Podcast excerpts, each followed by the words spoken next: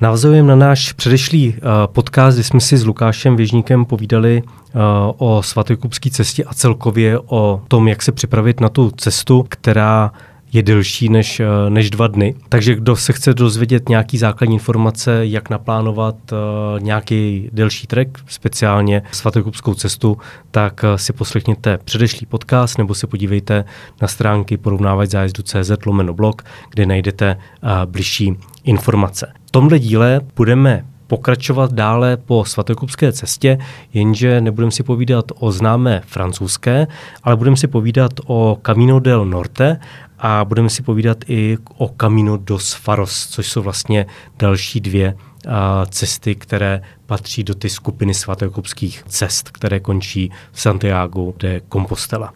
A, Lukáši, ty jsi Camino del Norte šel před devíti lety. Ano, ano, je to tak. A jaká jiná oproti ty francouzské cestě? No, mně se to bude těžko porovnávat, protože já jsem tu francouzskou nešel, ale já spíš možná na úvod jenom, já jsem se vlastně rozhodl jít tu Del Norte jako první cestu. Proto, protože jsem se chtěl vyhnout těm davům. Aha. A to znamená, ona byla populární už, ta, ta, ta pouť do Santiago de Compostela byla populární v té době, kdy já jsem šel to Del Norte. A hledal jsem alternativní cestu, která by byla zajímavá, kde bych viděl jako zajímavá místa, která by byla, e, protože já mám rád tu přírodu a, profi, a oceán a miluju moře, oceán, takže, takže tahle se nabízela jako ta správná e, volba. Zvolil jsem jí, ta cesta začíná v, ve městě Irún, ve Španělsku v podstatě, do kterého navazují samozřejmě i jiné cesty potom jako z Francie. Město Irún je na samotné hranici nebo těsně u hranice s Francií. Ta cesta v podstatě lemuje pobřeží, severní pobřeží Španělska, to znamená Biskajský záliv a Atlantský oceán. A tak, jak jdete těmi městy, tak hned, hned na úvod procházíte San Sebastiánem, respektive Doností, což je naprosto úžasné město a kdyby to člověk trošku nafouknul, tak je podobné Rio de Janeiro. Jezdí tam surfaři a je to, je to jako ve, velmi příjemné město. A dál pokračujete, jdete přes Bilbao, uh, taky známé město, to předpokládám, že posluchači i někdy hmm. už slyšeli. To znamená, jdete Baskickem primárně, prvně. Pokračujete v krajem Kantabria, pak Asturias, pak uh, se přesouváte do Galicie. A těch měst, uh, která projdete na tom Camino del Norte, je velká spousta, některá jsou jako novější, modernější, některá jsou středověká, historická města, která jsou naprosto úžasná a člověk by je vlastně mimo to, že by šel tu svatojakubskou cestu, tak ani se o nich nedozvěděl a nenavštívil by je. Tahle cesta, tak jak je dlouhá, jak dlouho jsi šel? Eh, ona má asi eh, osm set kilometrů eh, necelých, eh, z toho Irunu do Santiago de Compostela. Nicméně já jsem před těmi devíti lety se rozhodl jít ještě i až za to Santiago de Compostela. Dneska už vlastně takzvanou cestu Camino de Finisterre na samotný konec vlastně kontinentu, v podstatě na nejzápadnější místo pevninské Evropy. A takže jsem ušel přes tisíc kilometrů v podstatě. No. A měl jsem v plánu to jít vlastně třicet dní, tak jsem měl objednané, zabukované letenky. Nakonec jsem to šel dvacet čtyři dní. Takže jsem si zabukovával, přebukovával letenku na, na odlet jako na dřív, no, asi týden. Že ale ty chodíš čtyřicet kilometrů denně, tak je to takový... Je zas... pravda, že já jsem šel na téhleté cestě a ta je, jako vlastně celkově ta cesta byla pro mě taková jako zlomová a v podstatě jsem se díky ní asi zamiloval do těch jako dálkových cest. A často to tak bývá, když jsem slyšel povídat o podobných cestách různé jako jiné lidi, kteří to mají rádi, tu aktivitu, tak ty první cesty jsou obvykle takové ty jako uh, přelomové. Já jsem tam tehdy měl na zádech batoh uh, asi osmnáctikilový, což naprosto nedoporučuju, protože k tomu připočtěte tu vodu, dva litry třeba, jo? Takže dvě kila navíc, takže, takže téměř dvacet kilo třeba jsem nosil jako běžně a šel jsem to v pohorkách. Takže jsem si opravdu šáhl jako hodně fyzicky jako daleko.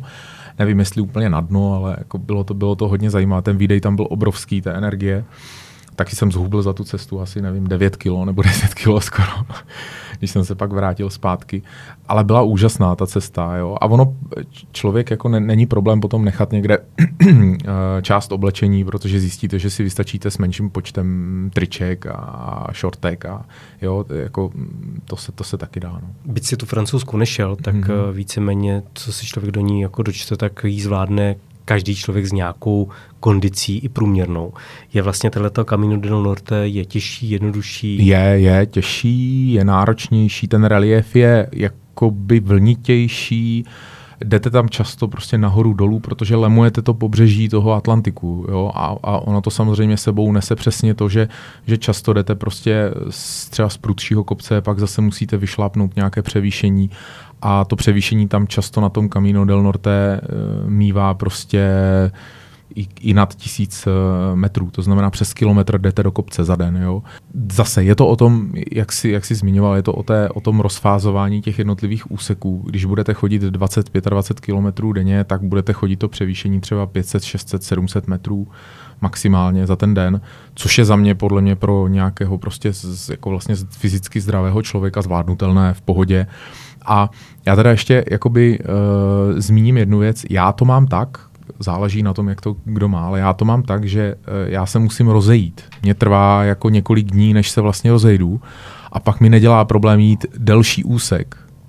Jo? Uh, to znamená, není to úplně u mě, v mém případě to není tak, jako že, bych, že by mi ubývalo sil. Spíš jde o to, že to tělo si zvykne na tu každodenní vlastně námahu. A pak už není problém pro mě jít čtyřicet pět kilometrů prostě s tím batohem patnáctikilovým třeba. O tom se vlastně četlo, že jako psychická kondice je dobrá v tom, že ze začátku si člověk má dávat menší úseky a to tělo si zvykne a za chvilku dává daleko víc, než hnedka na začátku napálit těch čtyřicet kiláků. Je, je, je to tak, fyzicky je to tak. No, no. Lukáši, ty jsi takový venkovní typ, co se týká spaní. Mm-hmm. A jak to tam funguje s infrastrukturou? Ta francouzská pravděpodobně bude dost zasíťovaná, co se týká ubytoven a nějakých služeb pro ty poutníky. Ta severní nebude úplně zase tak známá. No, je to takový, jako dá se to rozstupňovat. Jo? Ta Camino Frances, ta francouzská cesta, tam je opravdu velká hustota těch ubytoven, těch albergue de peregrinos pro poutníky. Ta Camino del Norte, tam už ta síť těch ubytoven je méně hustá. A teď ještě navíc v těch nepříjemných dvou, dvou a půl letech, co ta cesta taky utrpěla, spousta těch ubytoven vlastně zavřela, ještě neotevřela. Teď, teď už to bude na, na, třeba na příští rok nebo na tenhle ten podzim už to bude zase jako o něco lepší, takže je potřeba si hledat aktuálnější informace než ty, které zjistíte o třeba letech dva tisíce devatenáct, dva tisíce osmnáct zpátky. Jo. Nemusí to odpovídat té realitě. Teď je potřeba fakt, pokud bude chtít člověk plánovat a dohledávat, tak hledat aktuální informace, které jsou platné třeba z loňska, z letoška, jako z jara a tak. A ta, ta uh, Camino dos Faros, o které se budeme bavit za, za chviličku, tak tam ty ubytovny jsou v podstatě až jako v její druhé polovině. Předtím nejsou vůbec. Jo, takže takže uh, ono to není jako... Já, já mám, mám strašně rád přírodu, spím rád venku, musí na to být počasí, jo, ne, že bych jako si úplně užíval spaní venku, když prší, ale na tom Camino del Norte ty ubytovny jsou každých třeba dvacet, dvacet pět, max třicet kilometrů. Ale už tam musí člověk mnohem víc plánovat, než na, tom francouz, na té francouzské cestě, na které, když se rozhodnete, že ještě máte síly a ujdete pět nebo sedm kilometrů, tak v pohodě spíte v jiné další ubytovně. Na tom Camino del Norte to takhle platit nebude. Tak je potřeba více plánovat. Je to je potřeba více plánovat, přesně tak. Je to tisíc kilometrů, až vlastně jakoby uh, k oceánu. Mm-hmm. Jak jsem říkal, náš podcast je pro lidi, kteří mají nějaký čtyři pět týdnů dovolený uh, a mnoho určitě nebude mít kondici jako ty, uh, nejsou takový blázni. Mm-hmm. A když vlastně člověk si tu cestu rozfázuje, což samozřejmě jsme se bavili, že to, že to jde, dá se bez problému nějak navazovat, protože není to úplně na ty francouzské cestě, kde těch turistů nebo těch poutníků je daleko víc, tak si myslím, že ty autobusy a ta doprava bude tomu přizpůsobená, tady jsme někde bokem, mm-hmm. tak je možný se to vlastně rozumím, rozkoukat. Jak se ptáš, jo, jo, na co se ptáš. No, je, je, dá se, dá se, člověk musí jenom jakoby hledat a pak doporučuji určitě hledat jako v nějakých, na nějakých španělských prostě jízdních řádech, třeba, třeba autobusů, které jsi zmiňoval. A myslím si, že ta společnost se jmenuje Alsa.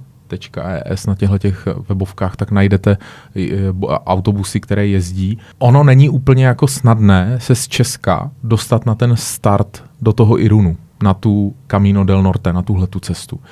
Myslím si, a jestli se nepletu, tak teď zrovna se začne opět lítat do Bilba, jakože tam budou přímé lety. To se může samozřejmě změnit a za půl roku se zase ty přímé lety můžou zrušit. Takže jako není, jak já to dělám, tak často hledám různé jako letenky i tak, že přestupuju. A tím, hmm. jak lítám s kabinovým zavazadlem, tak nemám problém třeba v Miláně přestoupit a letět potom jako třeba do toho Bilba. Jo? A pak už se do Irunu přesunout. Není problém, jo? Jako na začátek téhle cesty. Do Santanderu lítají některé letadla. Pak je tam ještě jedno větší město na té Camino del Norte. To je takové jako město, které je vlastně uprostřed té cesty v podstatě, uprostřed Španělska, když si představíte mapu. To se jmenuje Chichon, píše se to Gion. To město je, to je veliké město, má naprosto úžasnou promenádu kolem, kolem uh, oceánu. Takže tam se taky jako dá doletět, kdyby chtěl někdo začít uprostřed, jo, nebo ten Santander je, je dobrá alternativa. Takže jako dá se to fázovat, jo, dá se to jako naplánovat, takže se dopravíte třeba do poloviny té cesty a do toho Santiaga dojdete. Přirozeně asi každý by chtěl jako dojít do toho Santiaga, takže ne, ne úplně jako budete chtít začít v Irunu a skončit třeba v Chichonu nebo v Santanderu. Jo. Tam ten, ten zážitek toho příchodu do toho Santiaga k té katedrále je jako úžasný. Takže doporučuješ nekouskovat, ale vlastně si vyčlenit ten čas, aby to člověk zvládnul. Určitě a já si, já si jako myslím, že pokud je člověk jako fyzicky zdravý, tak ačkoliv si to nemusí jako myslet, doporučuji to vyzkoušet u nás v Čechách, tak zvládne třicet kilometrů za den. dvacet pět až třicet kilometrů za den je zvládnutelných úplně v pohodě. Uh, uvědomme si jednu věc, teďka nějaký jako technický data. Chodíme v průměru čtyři až pět kilometrů za hodinu. Jo? A když si představíte, že ráno vstanete v těch šest třeba, jo? V pět třicet v šest a v šest třicet vyjdete, není dobré se zdržovat ráno. Ráno je to nejlepší to chození. Jo? Proto, proto často ti poutníci chodili ráno, protože přes den samozřejmě už v tom létě, v tom, če, v tom červnu, případně v červenci, když to budete chtít jít, je tam horko a, a chodí se hůř, jo? Máte větší výdej energie. Takže ráno za ty čtyři hodiny chůze, ještě není ani dvanáct hodin, tak máte ujítých v podstatě jako uh, dvacet kilometrů. Hmm. Jo, a to jako ujde průměrný chodec, jo, to není nějaká, jako nějaký velký fyzický výkon, takže máte v podstatě jako skoro dvě třetiny, nebo můžete mít dvě třetiny za sebou, jo. Ale samozřejmě, samozřejmě to není jenom o tom, na té cestě je spousta hezkých míst, kde se chcete zastavovat, takže ono to není tak, že jdete pět kilometrů za hodinu, to by byl jako v podstatě sportovní výkon. Jenom. Ještě k tomu musím teda přepočítat to tisíc metrů převýšení. Ano, jasně, jasně. Jo, když jdete kopce, tak nejdete pět tak. kilometrů za hodinu. Souhlasím, no, je to tak. Probrali jsme, uh, Lukáši, Camino del Norte a ty jsi zmínil a pověděli jsme se o tom, že jsi letos šel i Camino dos Faros. Já, než jsem se vlastně připravoval na dnešní podcast, tak jsem koukal na stránky přímo Camino dos Faros, což je nějaká neziskovka, která se snaží tu cestu nějak zpropagovat. Mm-hmm. A musím říct teda, jako, že mě poměrně uh, dosláká. Je to, je to fakt hezký, co se týká vlastně ty přírody. Kde jsi našel tuhle cestu a proč jsi rozhodl zrovna právě na tuhle cestu vyrazit mm-hmm. letos? No, ten důvod je takový, že uh, já, já jsem měl v plánu letos jít uh, Bretaň, podél, podél Bret, lemovat prostě Bretaň, jo. Od Mont Saint-Michel pak pokračovat směrem jako na západ. A můj nejlepší kamarád, který žije na Hané, tak si strašně přál jako jít uh, svatojakubskou cestu. A tak mě postupně jako přinutil se víc detailně podívat, jako jaký jsou alternativy, protože uh, tu francouzskou já jsem jako jít ne, vlastně nechtěl, ani mě neláká upřímně, jo. Právě kvůli té frekvenci těch lidí. Tam je opravdu jako přelidněno hodně a, a v podstatě po celou dobu, kdy se jde příjemně, kdy je příjemný počasí. Tak jsem začal nějakým způsobem zjišťovat informace a e, narazil jsem tady na tuhle cestu, a, kterou vlastně m, zatím nechodí tolik jako lidí a která v podstatě začíná nějakých asi třeba sedmdesát osmdesát kilometrů od velkého města přístavního A Coruña na severu Španělska, vlastně na severu Galicie. Začal jsem o ní zjišťovat nějaké informace a zjistil jsem, že to, tam to bude jako naprosto úžasné, co se jako přírody týče. Taky jsem zjistil, že ona není oficiálně brána jako svatojakubská cesta. Aha. Ona je to jedna z cest, která aspiruje na to být zoficiálněná v podstatě jako svatojakubská cesta, protože tou cestou také chodili poutníci. Jenom to není zas tak doložené historicky, proto není mezi těmi uh, oficiálními cestami. Z A Coruñi, z toho města na severu Galicie, vede jiná cesta, která se jmenuje Camino Inglés, ale ta má asi sto deset, možná jenom sto kilometrů a ta je oficiální. A tu my jsme jít nechtěli, protože ta v podstatě začíná v té A Koruni a, a, a vede směrem do vnitrozemí. A protože uh, já ten oceán opravdu jako mám rád a, a je to úžasný, když jdeš několik dní v kuse a posloucháš šumění a, a ten život toho oceánu. To je naprosto jako skvělý. Tak jsem vlastně naplánoval a zvolil tuhletu Camino dos Faros, která začíná v takovém městečku, které se jmenuje Malpica, Malpica. Mm-hmm. Oficiálně začíná, tahle ta neoficiální svatojakubská cesta začíná v Malpice, nicméně my jsme ji šli v podstatě z A Koruní. Jo? A v A Koruní doporu, A Koruňu taky doporučuji navštívit a v podstatě začínat tam, protože celé to potom má, když lemuješ a jdeš směrem na západ v podstatě a pak na jihozápad a na jih, dojdeš přes uh, ta městečka při tom pobřeží až uh, přes Muxii do Finisterre a potom to vezmeš směrem na východ do Santiago de Compostela, takže přijdeš vlastně z druhé strany, než přichází ti poutníci z těch jako víc frekventovaných cest, tak má tři sta padesát kilometrů tahle ta cesta. Což je ujitelné, my jsme to ušli za deset dní, za, já si myslím, že jako běžný člověk je, je schopný to ujít za dva týdny, což je v podstatě akceptovatelné i v rámci nějaké standardní čtyři pět týdenní dovolené, pokud si to tak někdo jako naplánuje a chce ty dva týdny tam strávit v té Galicii. Takže tak. A na začátek ty cesty jste se vydali jak? Letěli jste z Prahy do Paříže? Ne, no ano, letěli jsme přes Paříž-Bové, což byl velký zážitek, víc to nebudu rozebírat. A všechny pařížské letiště jsou zážitek. A velmi jako pikantní na té naší vlastně cestě letošní s tím kamarádem. Uh, jinak já jsem ty minulé cesty absolvoval sám a doporučuji je chodit buď sám, nebo s životním partnerem, nebo s opravdu jako velmi dobrým, blízkým kamarádem, kamarádkou, přítelem, přítelkyní, proto jakože se znáte a jste tam v podstatě v každodenním jakoby nějakým kontaktu a musíte se jako sladit. Ono letos to bylo o to zajímavější, ta cesta, že tam bylo potřeba se jako, se jako sladit, sladit i ten režim, kdy vstávat, kdy vyjít, kdy, kdy jako jít spát a tak dál a to jsme zvládli v pohodě. Tam jsme letěli přes Paříž-Bové a letěli jsme do Santiago de Compostela, kam mm-hmm. jsme nakonec přišli. Přesunuli jsme se do A Koruně, úplně bez problémů vlakem, jo, funguje to, tam prostě vlaková doprava po Španělsku funguje velmi dobře a není úplně drahá, jo, takže taky doporučuju. A z A Koruní jsme v podstatě za, začínali, vyšli, došli jsme do Santiago de Compostela, zpátky jsme měli letenky z A Koruní a letěli jsme přes Madrid zpátky do Prahy, takže tak.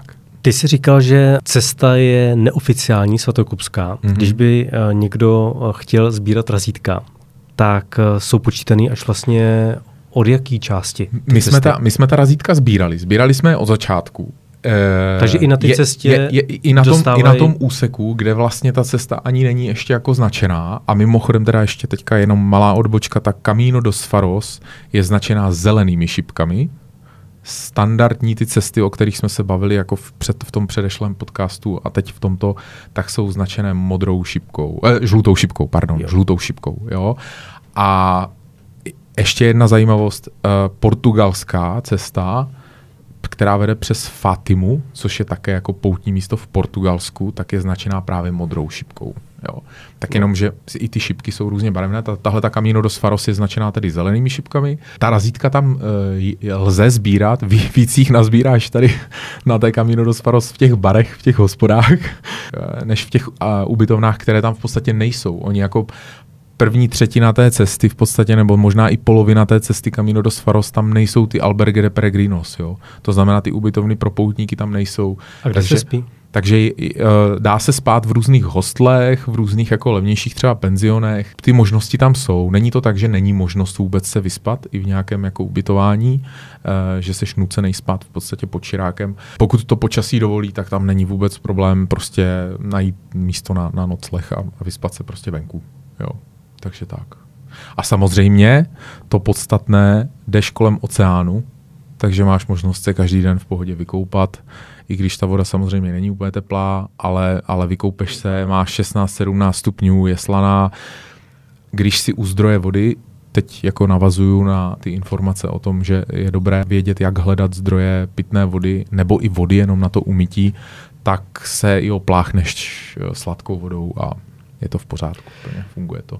To ubytování Na začátku úplně není, ty ubytovny nejsou, ale tak jako ono zase v ubytovně spát každý den není zrovna úplně jako paráda, takže se člověk ubytuje v nějakém hostelu, což je trošku jako ubytovna nebo penzion. Mm-hmm. Je potřeba tu cestu zase plánovat uh, podle kilometrů. Chci se zeptat na tu infrastrukturu, to ubytování.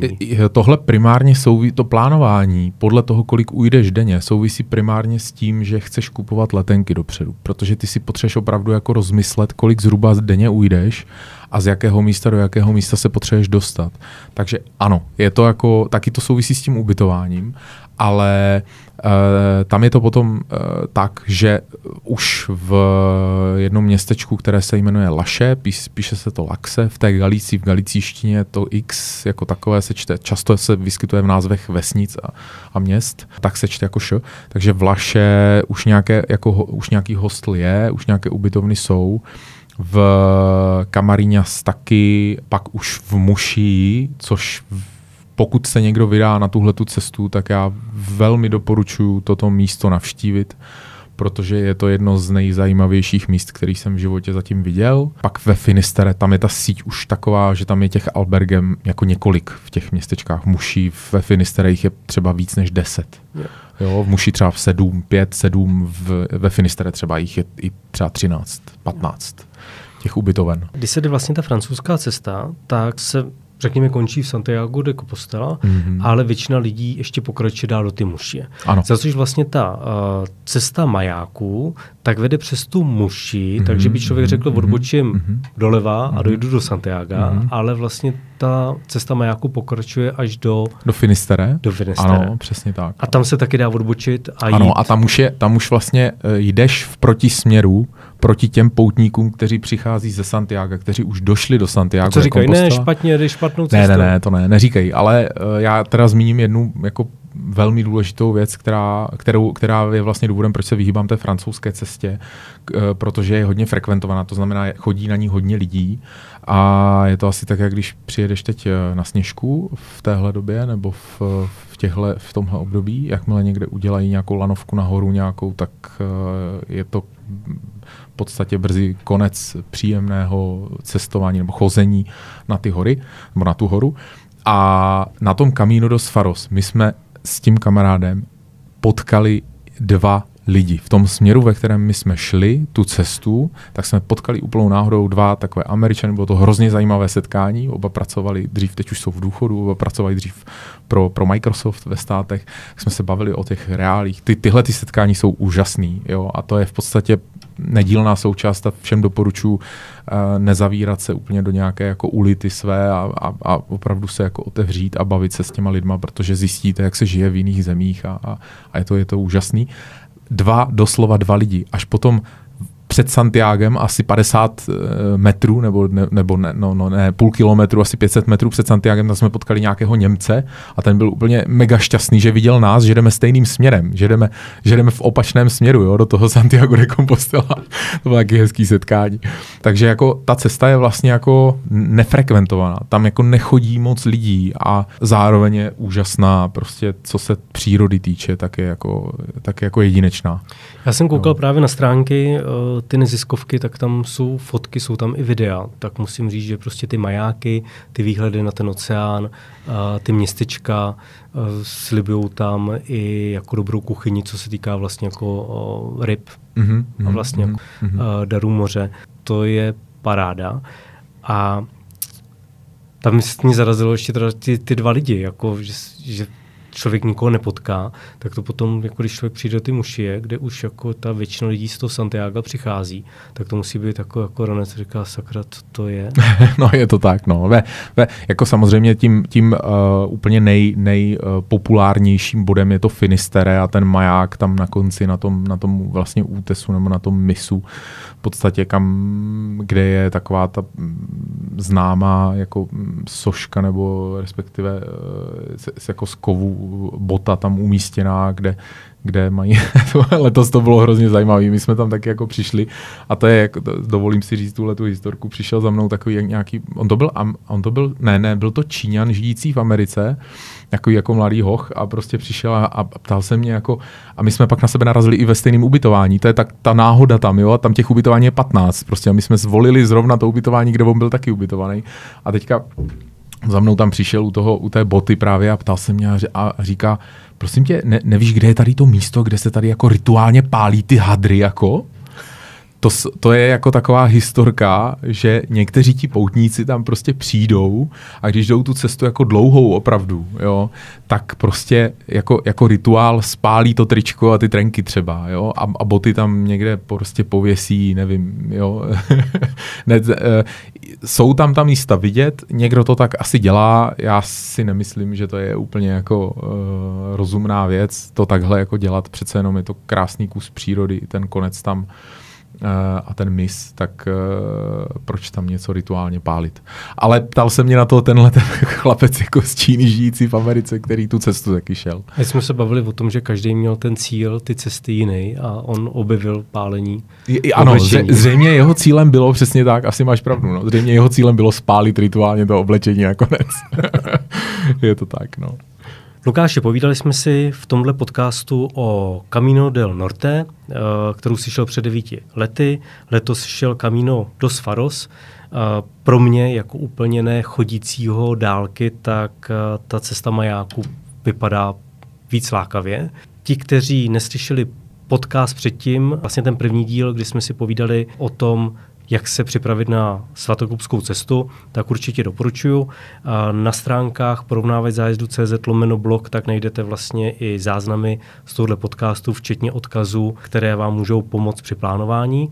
A já bych, Lukáši, ti chtěl poděkovat za naše dnešní setkání a popřeju hodně kilometrů na svých cestách a ahoj. Já taky moc děkuji za pozvání, bylo to úplně super ti povyprávět o těch, o těch svatojakubských cestách, které jsem zatím šel a všem přeju, ať se na nějakou takovouhle cestu vydají a ať si ji moc užijí a ať jim dá přesně to, co od toho očekávají.